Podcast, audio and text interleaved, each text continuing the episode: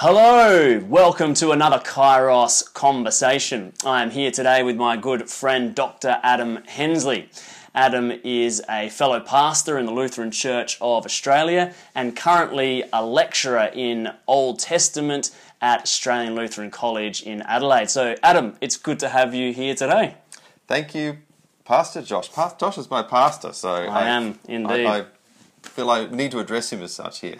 Very good. yes. Um, Adam, I've got you on today to talk about the Psalms. I know that some of your scholarly work has been um, in the area of the Psalms, mm-hmm. and um, I believe you're actually writing a commentary on the Psalms. Is that, that true? Yes, that's true. So I'm writing on the last third of the Psalter, which is uh, Psalms 101 to 150, mm-hmm. um, in what will be a three volume series just on the Psalter itself, but part of the Concordia commentary series, which yeah. is the blue the big blue spine, ones, the big yeah. blue ones, yes. I've got one around here somewhere, but um, and so what psalm are you up to? Psalm 102. Okay. Yeah, so I've got a while to go yet. So, so. God willing, um, if the Lord doesn't return, you'll have a commentary out in the future on Psalms 101 to 150, right? That's right, yes. That's and great. my doctor father is doing the first volume on this, which is really exciting, uh, Dr. Timothy Saleska. So he's done 100, uh, 1 to uh, 50, uh, and that's somewhere in the editing process. Very good, yeah. very good. Um, so I wanted to get you on to talk about the Psalms today. And the first question that comes to mind for me is just that the Psalms have always struck me as um, being so unique in the scriptures. You know, they're just their own thing. And it seems to me that there's. Um, you know, there's there's a lot of books of the Bible that are stories and narratives. Mm there's a lot of books of the Bible that are teaching and that sort of thing, but then you get these Psalms and you think, wow, this is really mm. quite different. Um, and so, how do you think life would be different for God's people if we didn't have the book of Psalms?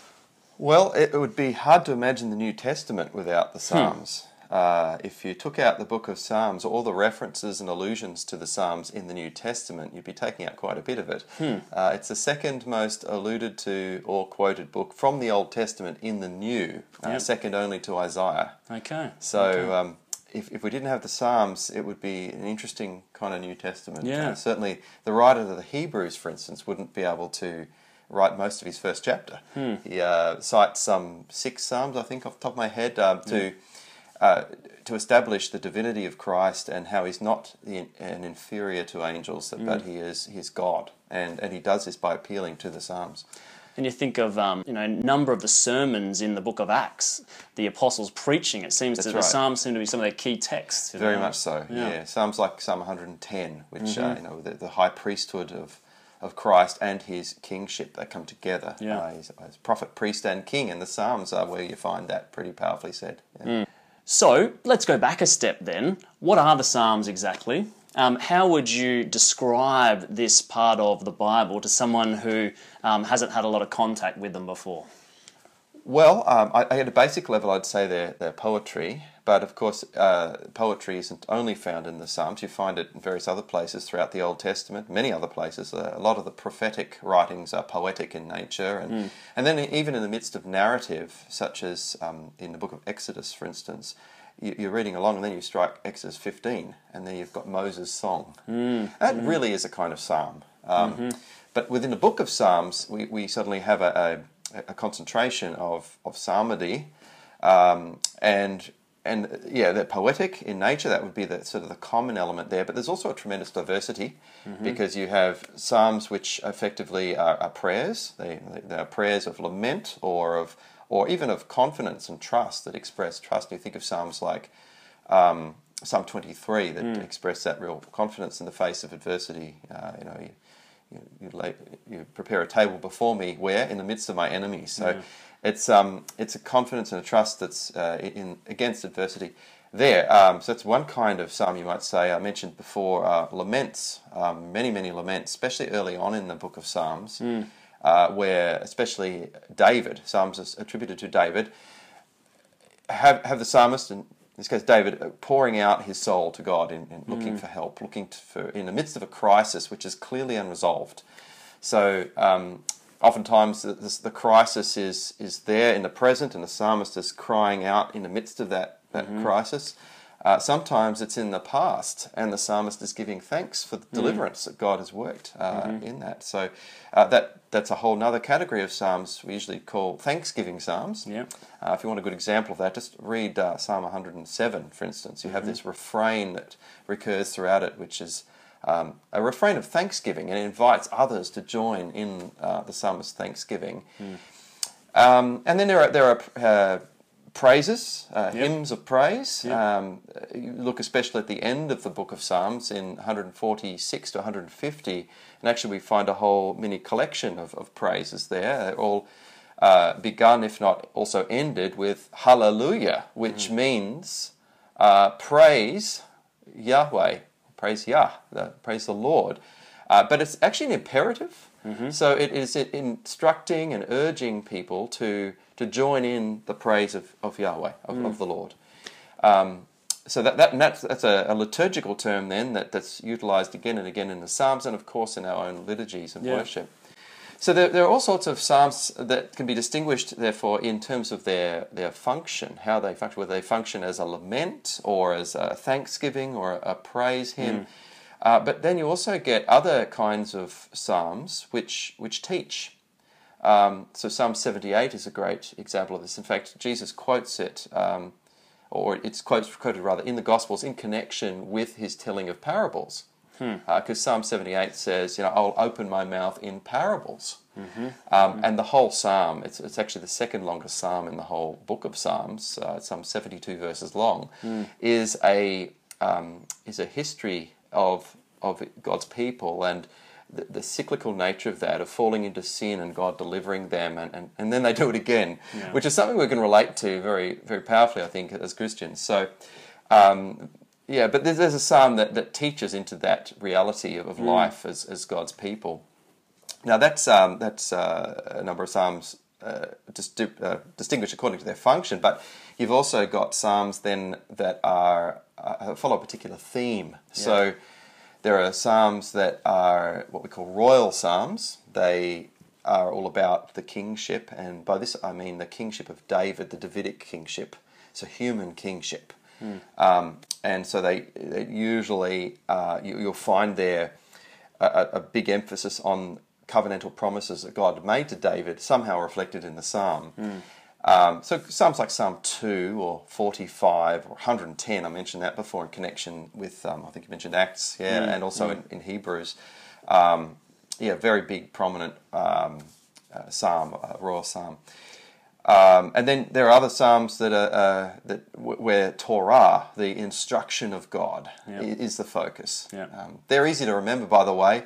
Psalm one, Psalm nineteen, and Psalm 119, 119. Okay, that's so a good those trick, three yeah. are uh, are all about the Torah, the instruction of God, and, and how good and pleasant God's word is, uh, and good for us. Yeah. And 119 is the long one, right? That's the long one. So- yes, yes. So somebody told me a story of their confirmation class or whatever, where they had to remember one of the psalms, and I think you know, they, if you're smart, you choose 117. Is that Yes, one of the shortest yes, ones? that- yeah, that's 119 tiny. pages yeah, and pages. Yeah, don't, yeah. don't pick 119. If you, yeah.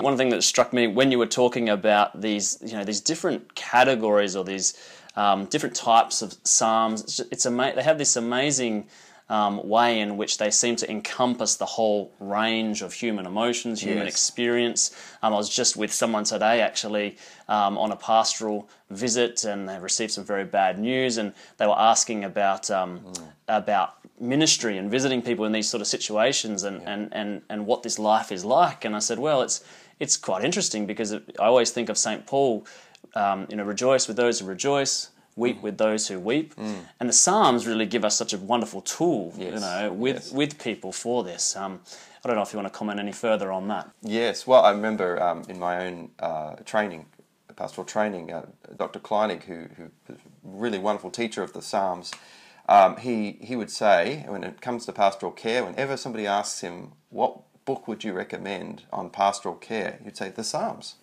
And not as a, a book about pastoral care, Yeah. but as a book that does pastoral care, Right. uh, that gives us voice when we, we're struggling to find the words ourselves. Mm. And that goes not just for lament, but also for praise and Yes. thanksgiving. Sometimes Yeah. it's hard to know well, how do I praise God? How do I thank God? Yes. Um, turn to the Psalms and you'll find well 150 examples of all these kind of things. Yeah, and it, it reminds me as well how I think um, in church history there were times when a big part of the preparation for the priesthood or the ministry in the church was memorizing the Psalms. And to the modern, you know, person, this seems maybe a bit strange, but um, this is consistent with the sort of thing you're talking about. And it was sort of the backbone of the community life because in a divine office uh, was was designed around psalmody, singing psalms at different points in the day.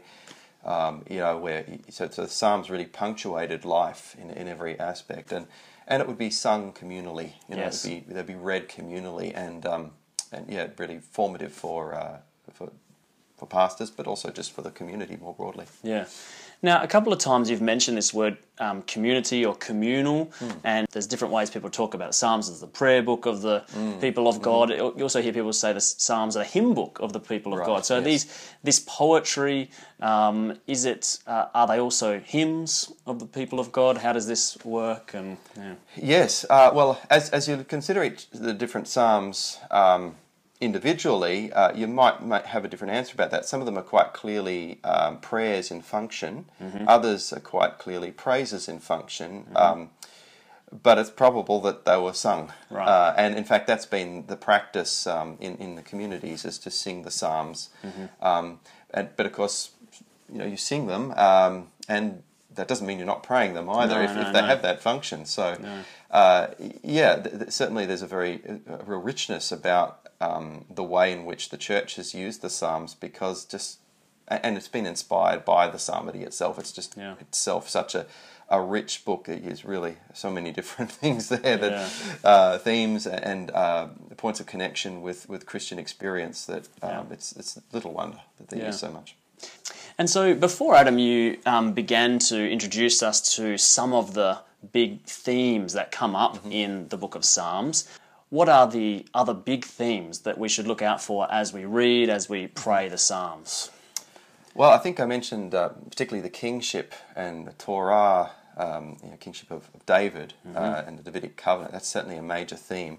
Uh, there's also alongside that, and at times almost indistinguishable from it, um, the kingship of God. Uh, And in fact, it's interesting because those psalms that celebrate the kingship of God most uh, explicitly in the 90s, uh, 93, 97, and 99, um, they, they, they begin by announcing, you know, Yahweh reigns, the Lord is king, in other words. Um, in the Septuagint, they're all attributed to David. So there's a real close association between David and um, and even those king, uh, kingship psalms uh, of Yahweh, that is kingship of Yahweh. So, um, uh, whereas it's been a little bit popular to kind of contrast human kingship and divine kingship in psalm scholarship, um, I think the psalms themselves hold these two very closely together. We actually see this from the very beginning in Psalm two, where the nations rage against the Lord and His anointed. They're, they're a joint force, and they're both um, both clearly together. So um, yes, kingship is a is a big theme there, and and I'd ask there, then what kind of king, what kind of picture do we get? Uh, we actually get um, uh, the theme of a suffering king, uh, especially when you look at Psalm eighty nine. Um, and anyone who, who is particularly fond of Psalm 88, which is very, of- very often a favourite of people because it's it is so dark, almost depressing. Uh, it, it's it's so uh, true to human experience uh, when people are in the in the depths of despair. Um, but it's juxtaposed right next to Psalm 89, where we see it's actually the king who's suffering, Right. and um, and he's suffering. What's more, the rejection of God. Um, so I think there it's it's entirely appropriate to talk about the suffering servant uh, in the Psalms, just as we would talk about that in Isaiah in uh, chapters 52 and 53. Um, the king also, though, is one who, uh, in doing so, identifies with us. Um, like I'm working on Psalm 102 at the moment, um, and it's clear there that the, the, the the psalmist, who's described, by the way, as a poor wretch, you know, at the beginning of the psalm in the title, he's a poor wretch as he pours out his complaint before God. Um, but he, he identifies with ev- with every human being who, who knows what it is to be a poor wretch. Um, but it's juxtaposed with two Davidic psalms once more. It's clear we're meant to read this as a, as as a king, a, a royal figure who's identifying with us in uh, his sufferings, in, in our sufferings. So it's not suffering for suffering's sake, but, but that. Um, but that the king suffers divine wrath and he stands in solidarity with the rest of us, um, and then is in a position also to intercede and Yeah. pray for us. and we get that, I think, very clearly in in uh, in psalms like Psalm 86, and then uh, which is also attributed to David, and Psalm 102. But also then in Psalm 103, we start to get a picture of that um, as God's forgiveness is addressed there. And uh, I mean, as a Christian pastor, I can see the, the sort of glimmer in your eye because it sounds like Ah, you, ah, you yeah. think the Psalms are about Jesus, and I I can see it all indeed. drives this way. I wonder if you can comment on that a little bit more and um, and and how the Psalms are different for Christians. I mean, these are the these are the the poetry. This is the poetry and the prayers and the hymns of the Old Testament people Yeah. of God, Yeah. and yet Christians have always prayed them as their own. Um, so, what difference does Jesus make to Hmm. the Psalms and how we use them? Sure. Well, I might first uh, preface that by saying too that, that the Book of Psalms would have been compiled in the post-exilic period, so after the exile, once the people are back in the land. That doesn't mean that Psalms were written then; um, they were written whenever they were written, you know, prior to that long time prior. Some one Psalm's even attributed to Moses, Psalm ninety. So it's going back away. way. Um, but they were certainly compiled and used as a, as a, as a book from the post exilic period onwards, which was a time of es- uh, messianic expectation too, where um, so even the Jewish community in that time was, you know, the thought of future kingship was much on the on their uh, minds. Um, so there's not a great discontinuity there. It's really once you get to sort of um, the years AD and when Judaism and Christianity start to sort of diverge, that you, you might start talking about a, a, perhaps a very distinctively different Yeah. use of the Psalms, or at least um, a use that heads in a different trajectory. Um, at least I would argue that way. Um, yeah, how, how, do, how do Christians read the Psalms? Well, um, with their primary subject uh, being Christ Yeah. uh, and Him having fulfilled it. Um, this is how we pray them. This is we, we pray them by virtue of the fact that Jesus prayed them, and it's interesting how even from the cross, what does Jesus say? Um, he quotes the Psalms when he says, "My God, my God, why have you forsaken me?" He's quoting Psalm 22, which incidentally we use on Good Friday. Um, and because Jesus quotes the Psalms, because he prays them, and they're, they're properly speaking his prayer book, uh, we, the body of Christ, pray them with him. Yeah. So we never pray them alone. And I think this is one of the great comforts uh, that Christians have as we use the Psalms. We don't just use them in isolation. Yeah. We use them as a member of the body of Christ, and um, and Christ is our head, and and uh, he he he prays them for us and with us, and, and we can we can pray them with that confidence. It's just it's beautiful to think about as this this as Christians, and it's you know it's one thing to feel perhaps uh, in despair, to feel forsaken by God, and to have um, words that give voice to that. It's a whole nother thing to do that in union with the Son of God, who also has this prayer on his lips and who has gone into that same suffering for us. Um, wow, it's rich. And in my Yeah. own experience with people and talking about the Psalms, um, it has been this emphasis that we pray them um, in and with Jesus Himself that really has made a difference for them. Um, even um, helping them to understand some of the more challenging Psalms as well, um, and, and how to, to think about them in light of what Christ has done and suffered for us as well. Yeah, because um, as Hebrews says again, we, we have a high priest, or we don't have a high priest who, who can't sympathize with us in our weaknesses, but we have one who's been tested in every way yet without sin. Yeah. So um, our high priest, of course, his chief role, or the chief role of any high priest, is to intercede, to pray for. Um, and it, it's a wonderful comfort to know that, that the Son of God truly became flesh, that, that God is in, in the flesh in Christ and identifies with us and prays for us. Uh, so when we pray the Psalms, uh, we, we actually join our voice to His. Yeah, it's wonderful. And so this theme of um, kingship and the kingship of God and, and this being fulfilled ultimately in Christ is one of the big themes to keep our eye out for in the Psalms. What else? What other Oh, themes? yeah, lots of others. I'm glad we returned to that. Um, one of the other themes is that of the righteous. and you, you find um, the righteous and the wicked contrasted in the Psalms. And uh, the psalm that does this most is Psalm 37. and it's you know the righteous this, the wicked that, you know, all, all the time. And oftentimes I think we come at that with a preconceived notion of what those terms refer to. We tend to think of righteous as you know, goody two shoes, Yeah. and the wicked as somebody who doesn't make the cut, and, Yeah. and, and all of this. The goodies and the The goodies and the and- baddies, and yeah. all of this sort of stuff. Um, but when you read the Psalms carefully, um, you recognize that what defines the righteous is where they put their hope, Mm-hmm. where they put their faith. Um, so there's a whole group of words that go with this. Words like to trust. Yeah. You know, the righteous trust in God. The the righteous take refuge in God.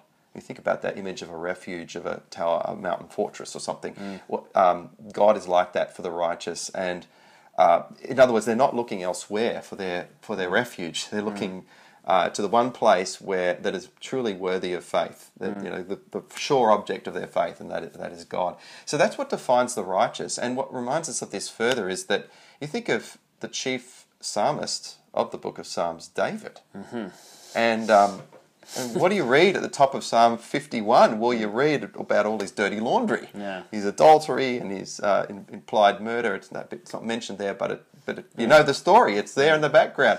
Uh, this he's he's a rotten so and so. He's a baddie. He's a baddie. yeah, but he's He's righteous. Mm. He's righteous by faith, and the Psalms teach they teach justification by faith, Mm-hmm. which is you know a wonderful thing. But because they show it how what that looks like in the prayer life of of um, God's people. Mm-hmm.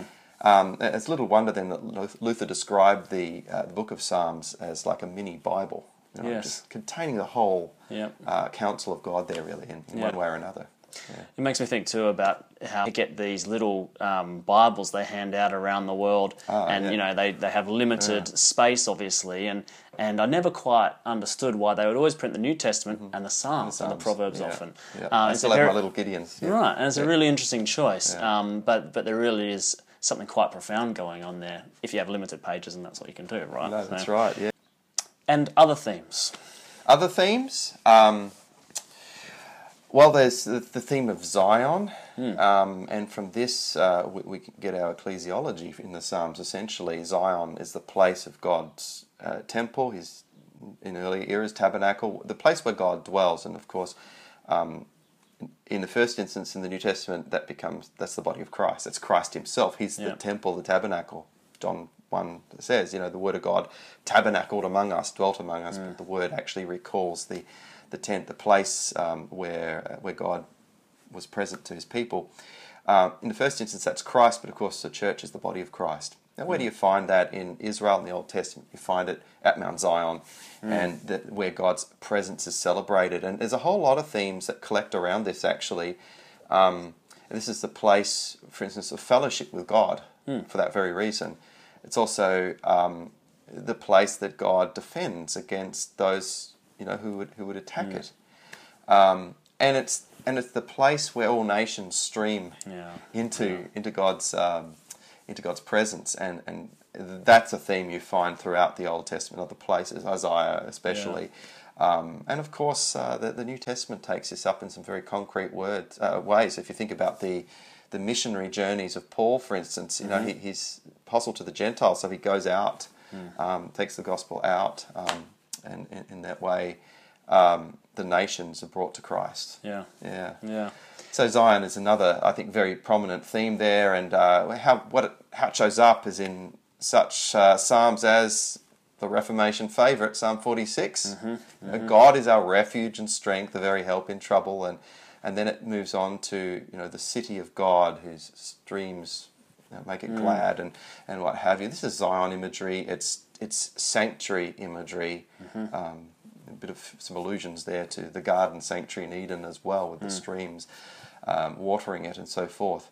Uh, but in psalms like that, and Psalm 48 is another Zion Yeah. song that the, you know this, this theme is, is found throughout. Yeah. And so uh, earlier, Adam, you touched on how these psalms have been used by Christians throughout history a little bit, but can you tell us a little bit more about that? How have Christians as communities picked up this ancient poetry, these prayers and hymns of God's people, um, and used them practically in, in the church? Well, I think the first thing we might note is that it's the most represented book in the lectionary. Uh, whether Okay. you're using the three year lectionary or the one year lectionary, uh, almost always you have a psalm. Sure. Um, you might have one or other gospel represented, but always the Psalms. and Uh, so it's been a, a feature of Christian worship right back through the centuries to use the Psalms. and it sometimes gets uh, you get little bits of psalms in other parts of worship as well. That's right. More representation. And, Yeah, yeah. Even before you know confession, absolution. How do we prepare ourselves for that? You know, our help is in the name of the Lord who made heaven and earth. I said, I will confess my sins to the Lord, and you forgave the guilt of my sin.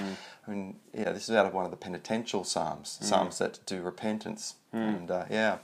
So uh, it's very much uh, inspiring. Uh, it's, it's inspired the liturgy um, in, in many respects. Therefore, um, how how Christians have used the psalms themselves in worship contexts. Oftentimes, you know, we, we, we might sing them because they were meant to be sung, and, and throughout history they they were sung and chanted or uh, sung in some form.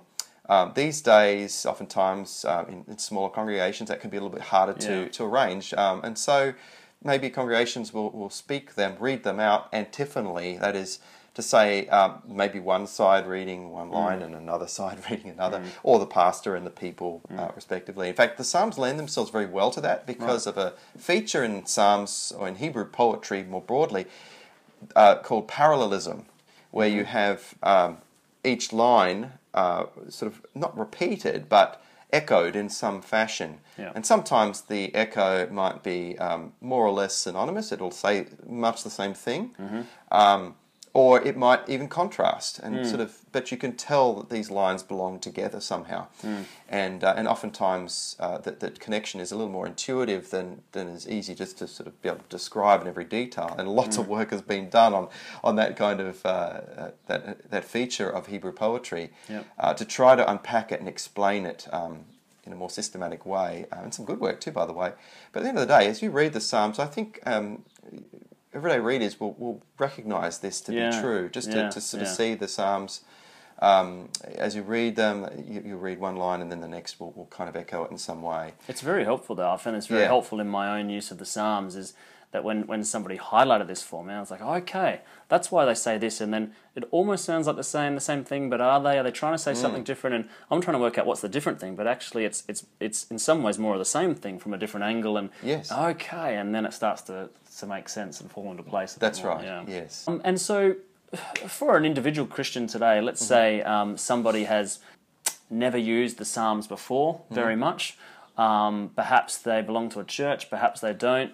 Perhaps they have opportunities to use the Psalms there, perhaps they don't. But uh, in their own devotional life, would, would you encourage people to use the Psalms? Yes, yes, very much. I, I'd say, um, you know, you, you can read through them because oftentimes they're very short and uh, and they, they're nicely broken up. You can you can just read through a psalm as a, as a basis for a devotion. I, I certainly encourage that because in that way you you also learn to pray in every way. You know, oftentimes I think when we pray, well. When do we pray? We, we naturally want to pray when we're in strife. Yeah. when we're in desperation, we, Yeah. we turn to God. They say, um, at sea in a storm, everyone's a believer, you know. uh, well, in the storms of life, we, No. tend to cry out more naturally those times. No atheists in foxholes or whatever. No, that's, that's Yeah, right, yeah, that's yeah, right. yeah. Um, but if you think about the, the catechism as it urges us to use God's name rightly in, in prayer, praise, and thanksgiving, um, prayer of that petitionary kind where we ask God for help uh, or, or ask Him to supply our need is only one of the three. There's, there's praise and there's thanksgiving as well. Mm, mm. Um, well, how do we do that? Uh, you know, Yep. I mentioned this earlier that, that the Psalms are are a wonderful resource for this. And mm. but by reading through the whole of the Psalms, you know, in a just sequential way is fine, or you could pick up a, a book that, like the Divine Office, that, that will cycle you through psalmody in a, in a, in a reasoned way. Um, you, get you get to practice, if you like. Not that prayer is practice, but you, you practice prayer Yeah. um, uh, in in all its forms, Yes. and and it teaches you to pray. It's like Jesus. How did he teach his disciples to pray? Well, he said, "When you pray, say," and then he gave him the Lord's prayer. Um, so he didn't just give them a few, you know, five tips to, on how to pray, ten principles of prayer. He actually gave them a prayer, Yeah. and the Psalms do that for us as well. And they give us the prayer book of Christ. What's Yeah, more? just like we do teaching kids to talk, give them the words Mm. Yeah. that go along. I don't know, it might be a bit simplistic, but I've sometimes said to people, you know, with the Psalms, you really, um, it, it's like you get a double double blessing here because it's the word of God to you, and Yes, God sort of yeah. seems to say, okay, here's the word you can say back to me as well, Right. You know, as, as you grow in your faith and your life of prayer and that sort of thing. Yes. So, for you, Dr. Hensley, scholar of the Psalms, do you have a favourite psalm personally? I do. My favourite is Psalm 103. Okay. Yes, and the reason You didn't say 23, like I didn't everyone say 23. no, no, I, I love Psalm 23. Yeah, but uh, 103 is my favourite. Um, Well, that's the one you're coming that, up to next, working on, right? Yes, it is. Yes, I'm looking forward to that. Yeah, yeah. So why 103? Um, you won't find uh, a p any cl- thing close in terms of the uh, the announcement of forgiveness that's there. Hmm. I mean, yes, you'll find plenty of promises of forgiveness in that, Yes. but but this actually announces God's forgiving way in a sustained and, and deep way that um, that can't but strike to the heart. It's incredible. Yeah. This is um, and this is the east from the west. Uh, Oh psalm, yeah, that's right. Yeah, as far as the yeah. east is from the west, so Yeah. far has He removed our sins from us. That's beautiful. Pretty good news. Yeah, Yeah, yeah. yeah. And as a I've- father has compassion on his on his uh, children, so God has compassion on us, and He knows Yeah. that we're dust, and you know. So Yeah. again, that identification with us, that God knows uh, our frailty, Yes. uh, and and and forgives us. Yeah. So you know, the better He knows us. I mean, the uglier the picture, one would think, but no, the more He forgives us. I'm, I'm really glad that you mentioned those brief images there as an example of what's in the Psalms and this poetic imagery because uh, I- I've used th- these verses from these Psalms before myself with other people, and, and you can just see the power of it. it. It's one thing to say, God forgives you a lot. It's another thing to Yeah. say, he, he removes your sin from you as far as the east is from the west. Yeah. And there's just something about that that, that gets deeper. Um, it's one thing to say, you know, you, um, human beings have got a lot of problems and, um, and you're not anywhere near the majesty of God. It's another thing to say you're, you're dust. And it, it just has a, it just has a, something about that poetic, um, vivid, imagina- imaginative sort of language that is what makes the psalm so wonderful. I think. Yeah, they're, Um, they're brutally honest. Yeah, about the human condition. There's there's no no hiding it, and before God we can't hide. And that's the, that's the other I think beauty of the Psalms is that we're encouraged to be as we are, and the Psalms actually help us be as we are in some some ways. I mean, there are some pretty brutally honest things that Yeah. psalmists say from time to time. You know, asking God to break the teeth of the wicked. Yeah, Uh, that's, yeah. That's some strong pretty, stuff, pretty strong yeah. stuff. Yeah. Um, but what's the psalmist doing? And, and what's the psalmist encouraged to do? Yeah. Except to bring that anger, frankly, Yeah. before God. Yeah. It's not like you have to sort of put on your spiritual makeup and Yes. get right with God and then go pray. Yeah. No, you go, you pray as you are, Yeah, yeah. and and and you um you know you're before God in His presence as you are, and you let Him handle it. So the psalm that's what the psalmist is doing when he prays that kind of prayer. He's, Yeah. It's um he's not actually going to go out and break anybody's teeth. Uh, notice he's actually saying, "No, God, look, Yeah. you do this, or you handle this." In, in fact, maybe you're prevented from doing that because, because you can hand it over to God. And uh, yeah, I've had you know many people you know come across these challenging bits in the Psalms. How how could a person you know who Mm. who believes in God possibly say these sorts of things? And we talk about it a bit and, and say, so so you've never felt like that. Yeah. You've never felt like you wanted God to break someone's teeth. And I say, well, yeah, of course we have. Right? Yeah. Terrible things happen in the world, and that's how we feel.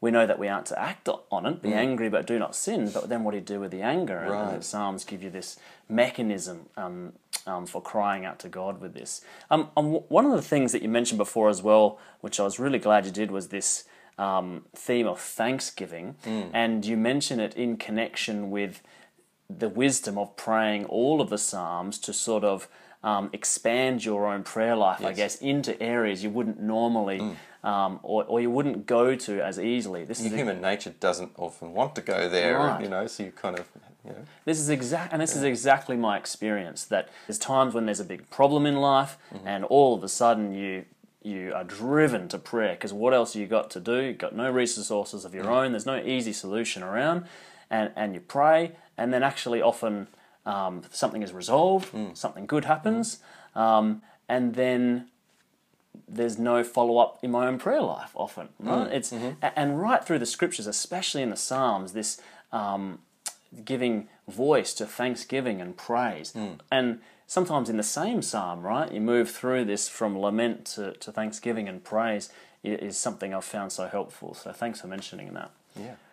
So, thank you, Adam, for being with us today on Kairos to talk about the Psalms and this wonderful, rich resource that we have as the people of God. God's blessings on your commentary. We look Thank you, forward to uh, seeing that in the future. So do I. And uh, God bless you. Thank you. Thanks for having me on.